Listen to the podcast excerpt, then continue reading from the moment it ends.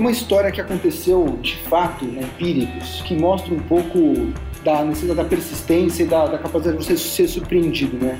Em 2012 para 2013, a gente vivia os primeiros desdobramentos ali da nova matriz econômica, né, daquela gasto público grande, bancos públicos dando muito crédito, né, pedaladas fiscais, todas aquelas coisas, a gente estava numa super crise e a Empíricos estava para quebrar, assim, quebrar, quebrar. Era, literalmente a meta do meu diretor comercial era vender 25 mil reais de material de escritório no Mercado Livre. Né? E a gente achou que ali era o fim da linha, né? Não tinha muito jeito. Vamos continuar mais um pouquinho aqui na base do leap of faith, né? Do, do Kierkegaard, né? O salto de fé. E a gente continuou e ali a gente foi comprado metade da Empíricos por um sócio americano que chamava Agora. E a gente implementou o, modelo de negócios dessas pessoas, desses americanos que estavam em 20 países, já estavam na Argentina, que não está no Brasil. E um ano depois a gente estava com 50 mil clientes.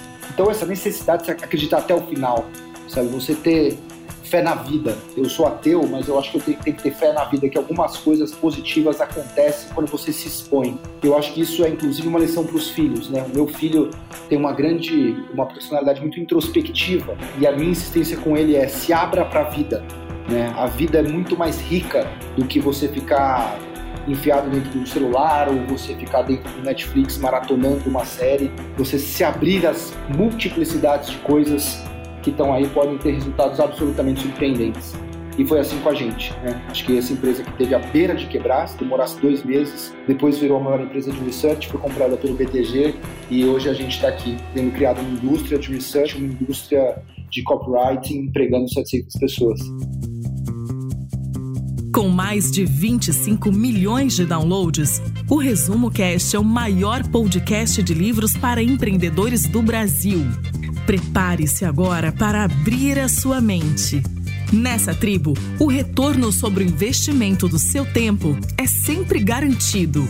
Fique agora com os hosts Gustavo Carriconde e eu, Renata Libérica.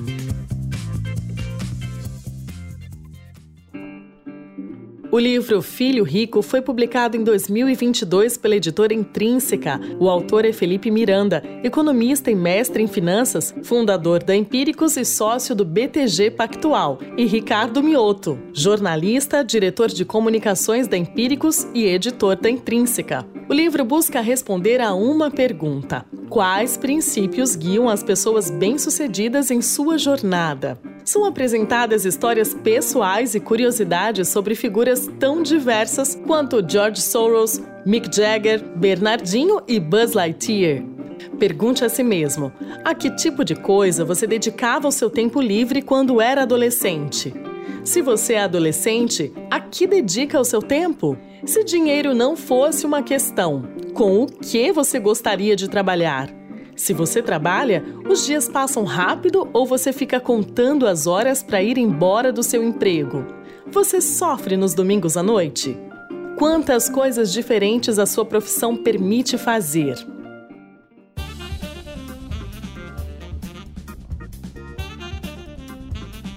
Olá, eu sou Gustavo Carriconde, seja bem-vindo a mais um episódio do Resumo Cast, hoje sobre a obra O Filho Rico. Eu sou Felipe Miranda, eu sou autor do Filho Rico, em parceria com Ricardo Mioto. Eu também sou fundador da Empíricos, que é uma casa de análise de investimentos para pessoas físicas, com 450 mil assinantes hoje, e da Vitro, que é uma plataforma de investimentos com 120 mil clientes, fomos adquiridos pelo grupo BTG, do qual eu sou sócio hoje. Sou formado em economia e tenho mestrado em finanças, sou também colunista da Exame.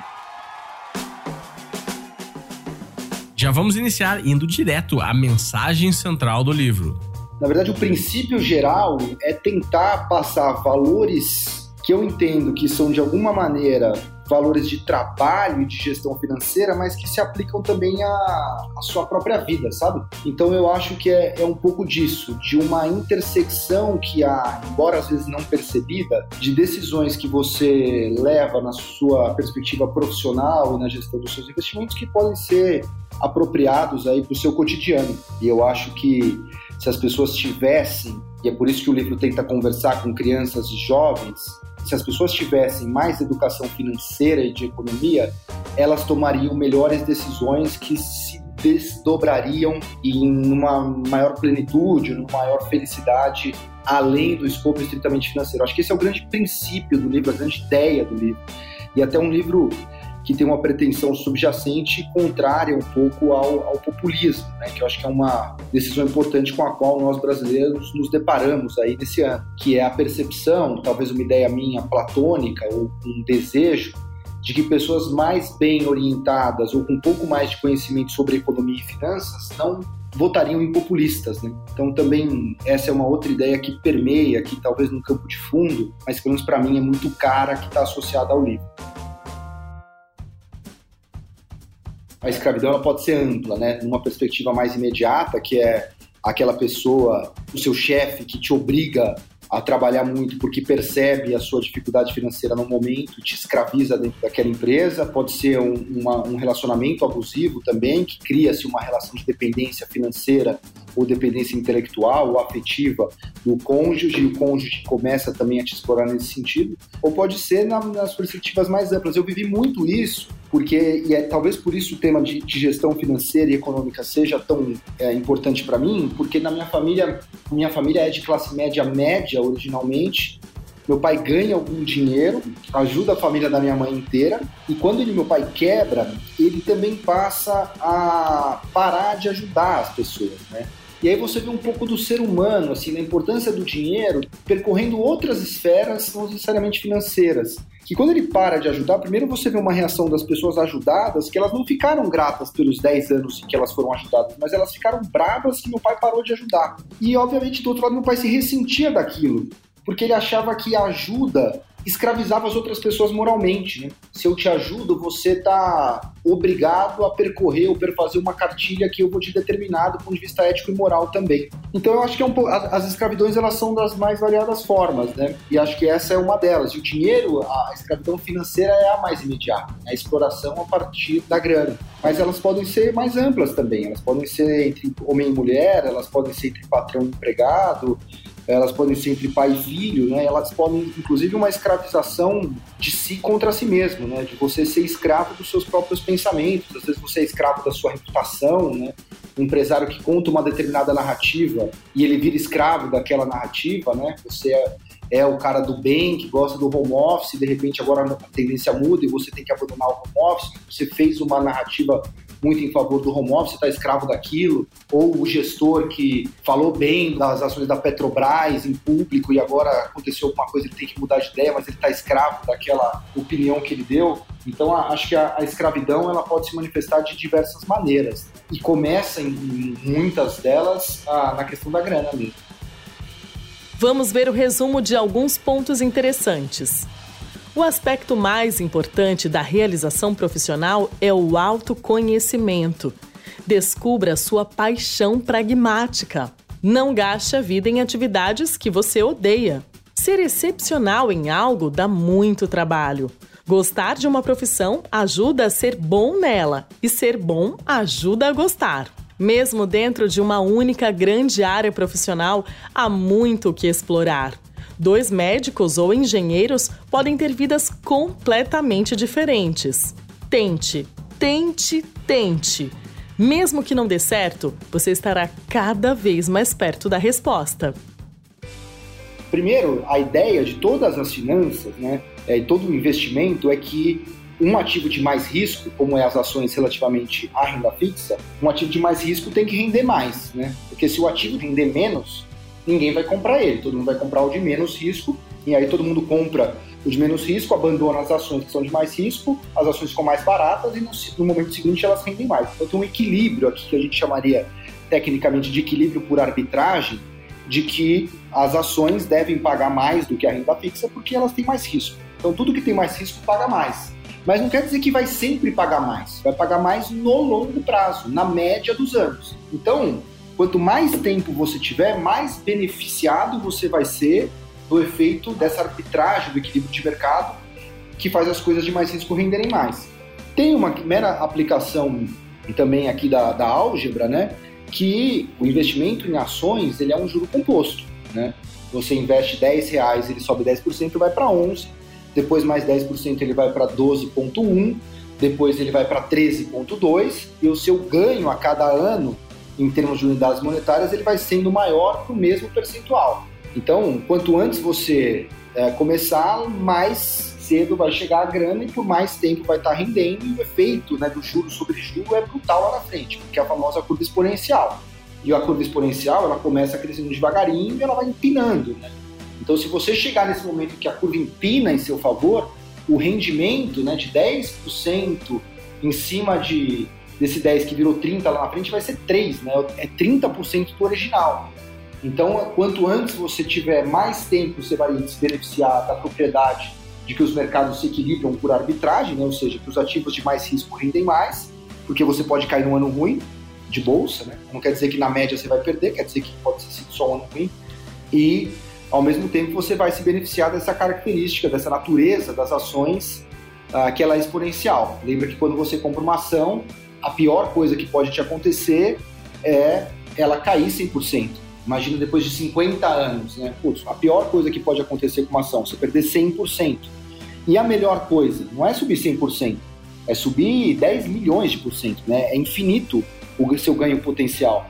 E é claro que um ganho exponencial gigantesco não vai acontecer do dia para a noite. É uma transformação empresarial.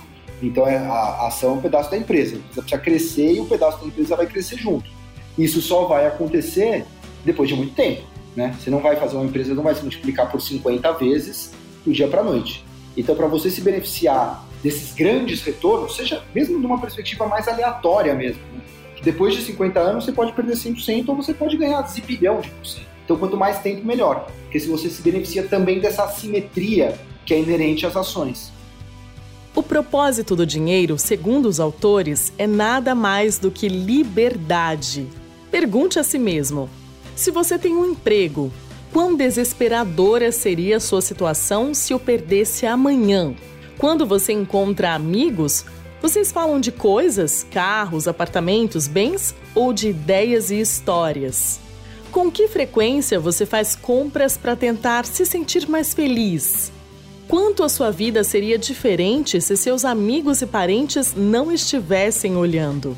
Agora vamos ver um resumo de ideias importantes do livro sobre este tema. Se você depender pelo resto da vida de um salário ou de alguma ajuda do Estado para sobreviver, você sempre será um pouco escravo. Junte dinheiro. Juntar dinheiro implica ganhar mais, mas também não gastar à toa. Fuja das competições por status. Cerque-se de pessoas que não se importam com quem comprou o quê. Seu cérebro se acostuma depressa ao carro novo, mas o carinho dos filhos continua dando barato pelo resto da vida. As pessoas mais carismáticas são aquelas que não se esforçam demais para obter aceitação.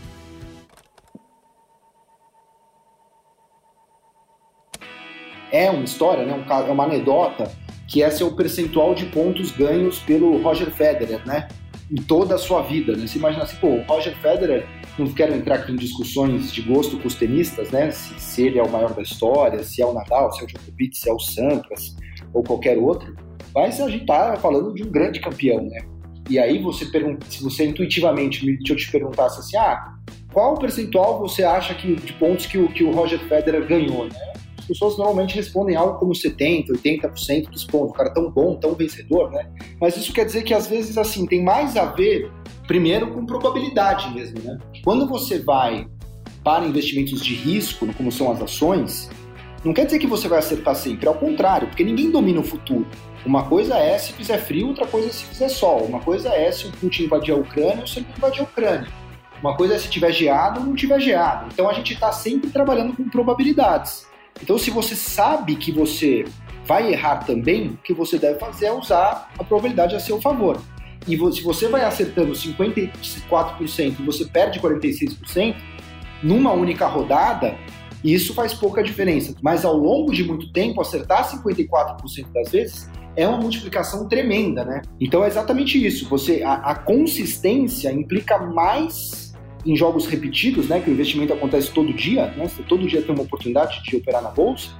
Então, em jogos repetidos, a consistência importa muito mais do que a gente chama do hit rate, não é acertar, o jogo não é de acertar 100%, né? Tem até uma história, você que gosta de história, o George Soros, né, que para mim é junto com Warren Buffett, o maior investidor de todos os tempos, o Soros fala uma coisa, você fala assim, olha, eu não tenho um hit rate né, maior do que ninguém. Não quer dizer que eu não erro, mas a minha habilidade é de perceber o meu erro rápido e ajustar a carteira.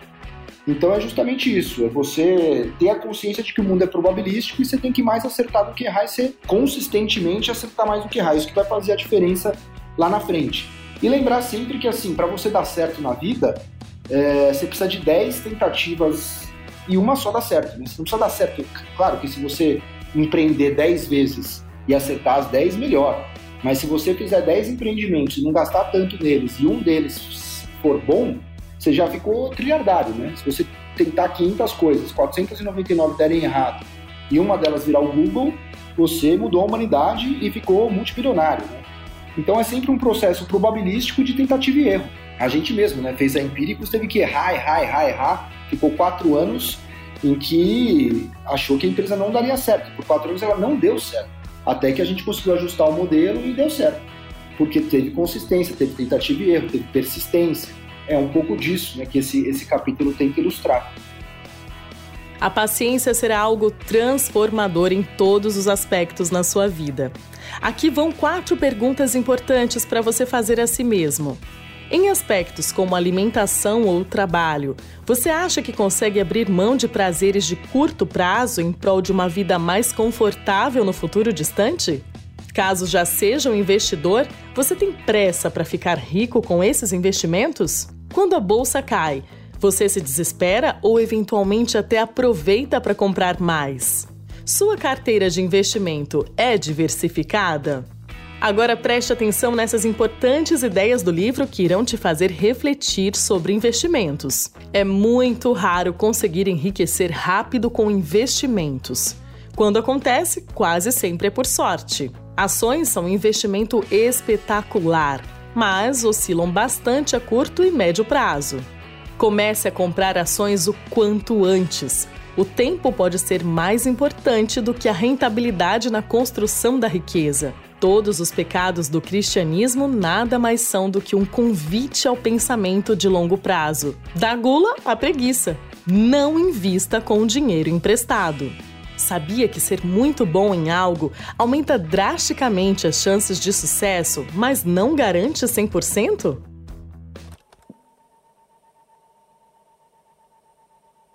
Tenha uma, uma nota alta no Uber. O que, que significa isso?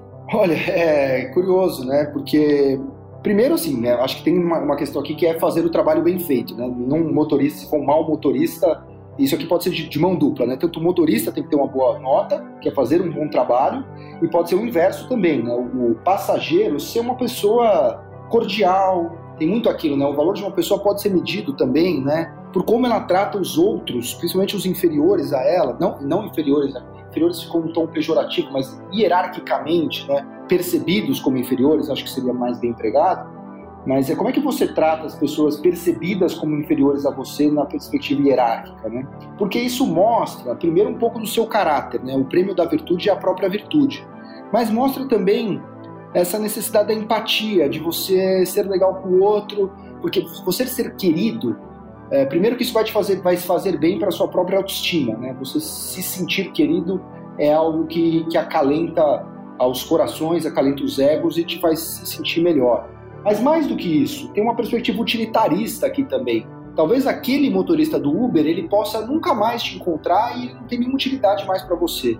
Mas se você for legal com todo mundo que passar na sua frente, for genuinamente legal, não forçadamente ou falsamente legal, mas se você for uma pessoa que se preocupa, que olha nos olhos, que demonstra real interesse por um assunto do outro, se você é capaz de ouvir, olhar nos olhos, anuir com a cabeça por uma coisa que a pessoa está falando e mostrar interesse naquilo, e você fizer isso de uma perspectiva sistemática e também com todo mundo, provavelmente uma dessas pessoas vai te encontrar de novo. E essa pessoa vai estar mais disposta a te ajudar. E a gente tem plena consciência da importância de uma rede de contatos e não é o networking numa perspectiva profana. De, ah, eu vou ter que encontrar esse banqueiro e ser legal com ele porque ele pode um dia me ajudar. Não, mas ser sistematicamente legal com todo mundo, porque essas pessoas vão ser legais com você também. Né? Como é que você quer que as pessoas sejam legais com você se você não é legal com as pessoas? E dificilmente você vai construir uma coisa grandiosa sozinho. Você vai depender dos outros.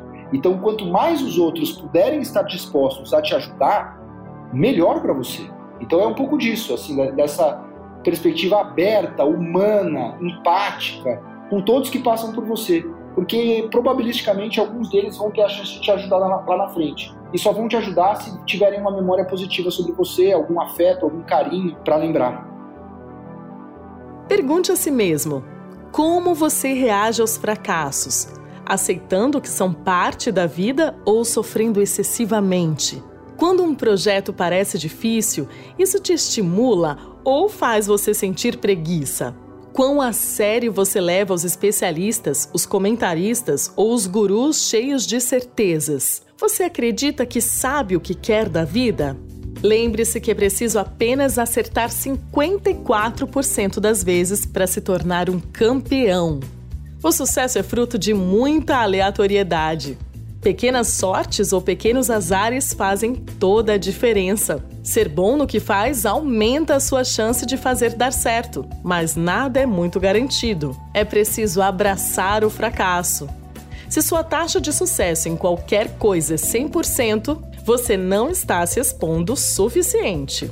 O processo é mais importante que o resultado. O gol é mera consequência. Ninguém sabe exatamente o que quer, você vai sofrer com muitos acontecimentos que se revelarão maravilhosos a longo prazo. Para quem é esse livro? A primeira ideia era de que ele viesse a ser uma.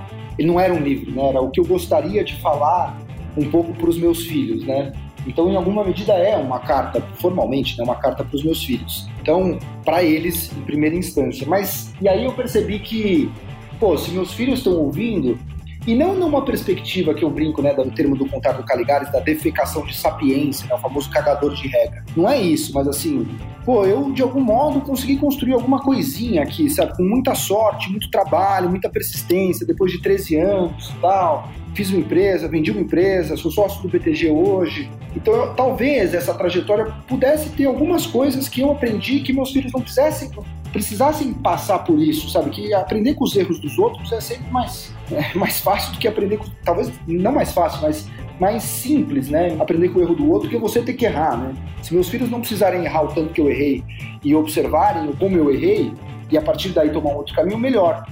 Ah, se eu estou fazendo isso para os meus filhos, talvez eu possa falar isso para os outros, para os filhos das outras pessoas também. E aí eu fui descobrindo que, pô, talvez não seja só para os filhos, talvez os próprios pais não tenham essa felicidade ou essa oportunidade de conhecer pessoas como eu conheço hoje, com empresários, CEOs, grandes investidores, grandes empreendedores, políticos, empresários, é não ter tido a educação financeira que eu tive. Então vamos falar com todo mundo. Então é um livro que ele se propõe a falar um pouco mais com o público jovem, e com pais que têm preocupação em transmitir valores e princípios que vão tentar ajudar os filhos, ou a si mesmo até, numa trajetória profissional de gestão financeira. Princípios esses que até transbordam essa questão estrita das finanças e do empreendedorismo.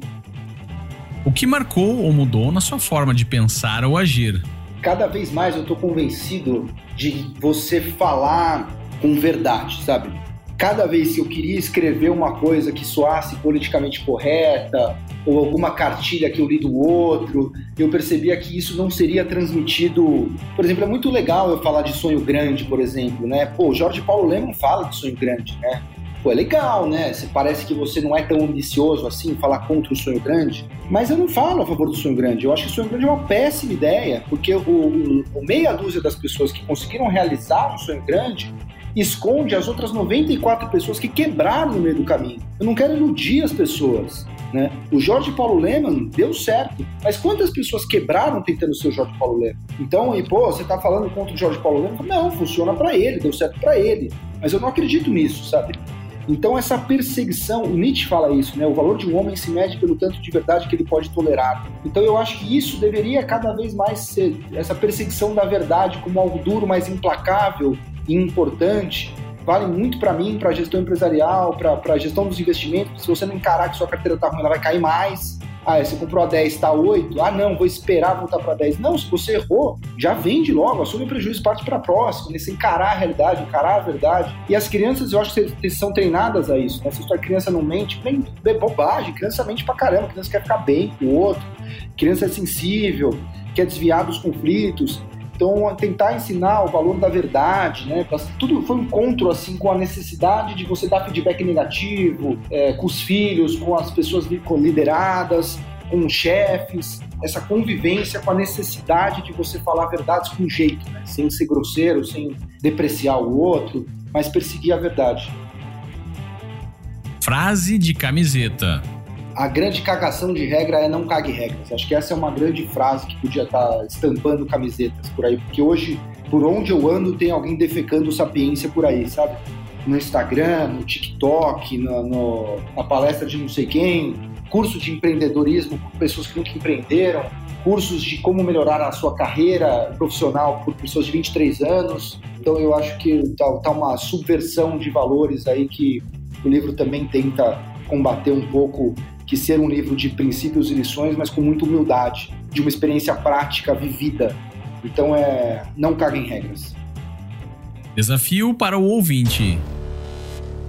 O ouvinte que está nos acompanhando tem um desafio para você é uma ideia que está sempre permeada no livro dessa necessidade de você se adaptar, procurar coisas novas, da, da, aleatoriedade, né, do futuro impermeável. E a gente sempre às vezes tenta, né, achar que a nossa vida vai continuar igual ela que ela está hoje, né, ou prever o futuro, planejar, tentar antever o que vai acontecer.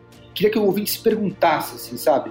Se você voltasse dois anos no tempo, se coloca na posição de dois anos atrás e tenta projetar dois anos para frente, ou seja, você está lá em 2020 e você está tentando adivinhar como você estaria em junho de 2022. Você teria conseguido antever como você está hoje? Ah, refaz esse exercício, volta para 2018 e tenta projetar como você estava em 2020. E vai fazendo isso retrospectivamente. Em alguma vez você vai ter acertado os seus dois ou três anos para frente? Não, né? Eu não, pelo menos. Eu errei tudo que eu tentei projetar na minha vida. A, vida é muito mais complexa, dinâmica, surpreendente. E tá aí uma demonstração prática, né? Só você olhar para si. Pergunta para os seus filhos a mesma coisa, para sua esposa, para sua mãe, para seu pai. Todo mundo vai responder, cara, a vida foi absolutamente surpreendente. Então por que, que a gente não consegue entender que o futuro à nossa frente pode ser muito diferente, muito melhor do que ele é hoje? Se a gente for na direção da construção, da tentativa, dos bons princípios, da persistência, sem arrogância, também com pés no chão, perseguindo uma paixão pragmática. Então é essa é a reflexão que eu proporia para as pessoas. Acho que isso muda a vida quando você começa a entender que essa perspectiva de que ah, já tô meio velho, não dá para mudar, ah, tô meio preso nisso. Ninguém tá preso. Assim, o, do mesmo jeito que o seu 2022 foi construído muito diferente do que você imaginava lá em 2020, o seu 2024 pode ser muito diferente do que é o seu 2022, só depende de você. Não só depende de você, assim, ah, se eu tentar construir o Google vai dar. Não, mas você remar nessa direção. Às vezes a travessia até importa mais do que o próprio. E agora chegou aquela grande hora de agradecer aos nossos Tribers conselheiros que resolveram deixar o seu legado, o seu nome aqui em um episódio do Resumo Cast. Se você quer se tornar um Triber conselheiro e nos ajudar a empoderar a humanidade com o conhecimento dos livros, vá lá em resumocast.com.br barra apoia-se.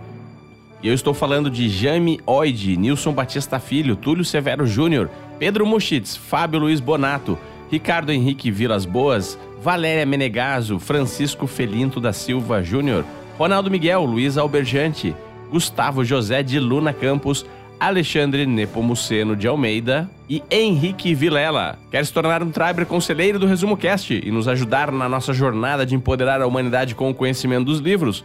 Vá lá em resumocast.com.br barra apoia-se.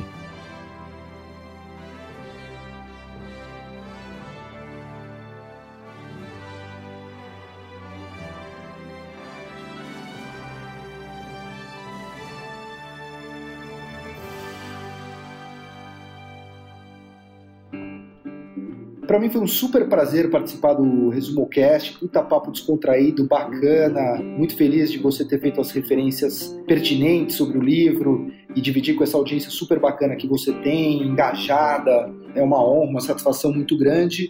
É, queria convidar as pessoas para lerem o livro, né, O Filho Rico, e para quem se interessar mais por investimentos, empreendedorismo, gestão da grana, é só acessar lá empíricos.com.br ou meu Instagram, o Felipe Underline Miranda. Vai ser um prazer continuar trocando ideia com esse seu público maravilhoso, que é muito bacana mesmo estar aqui com eles. E o Resumo Cast de hoje fica por aqui. Eu te vejo semana que vem com mais um grande livro para empreendedores. Toda semana um novo episódio, gratuito e feito por quem entende de resumo de livros de negócios.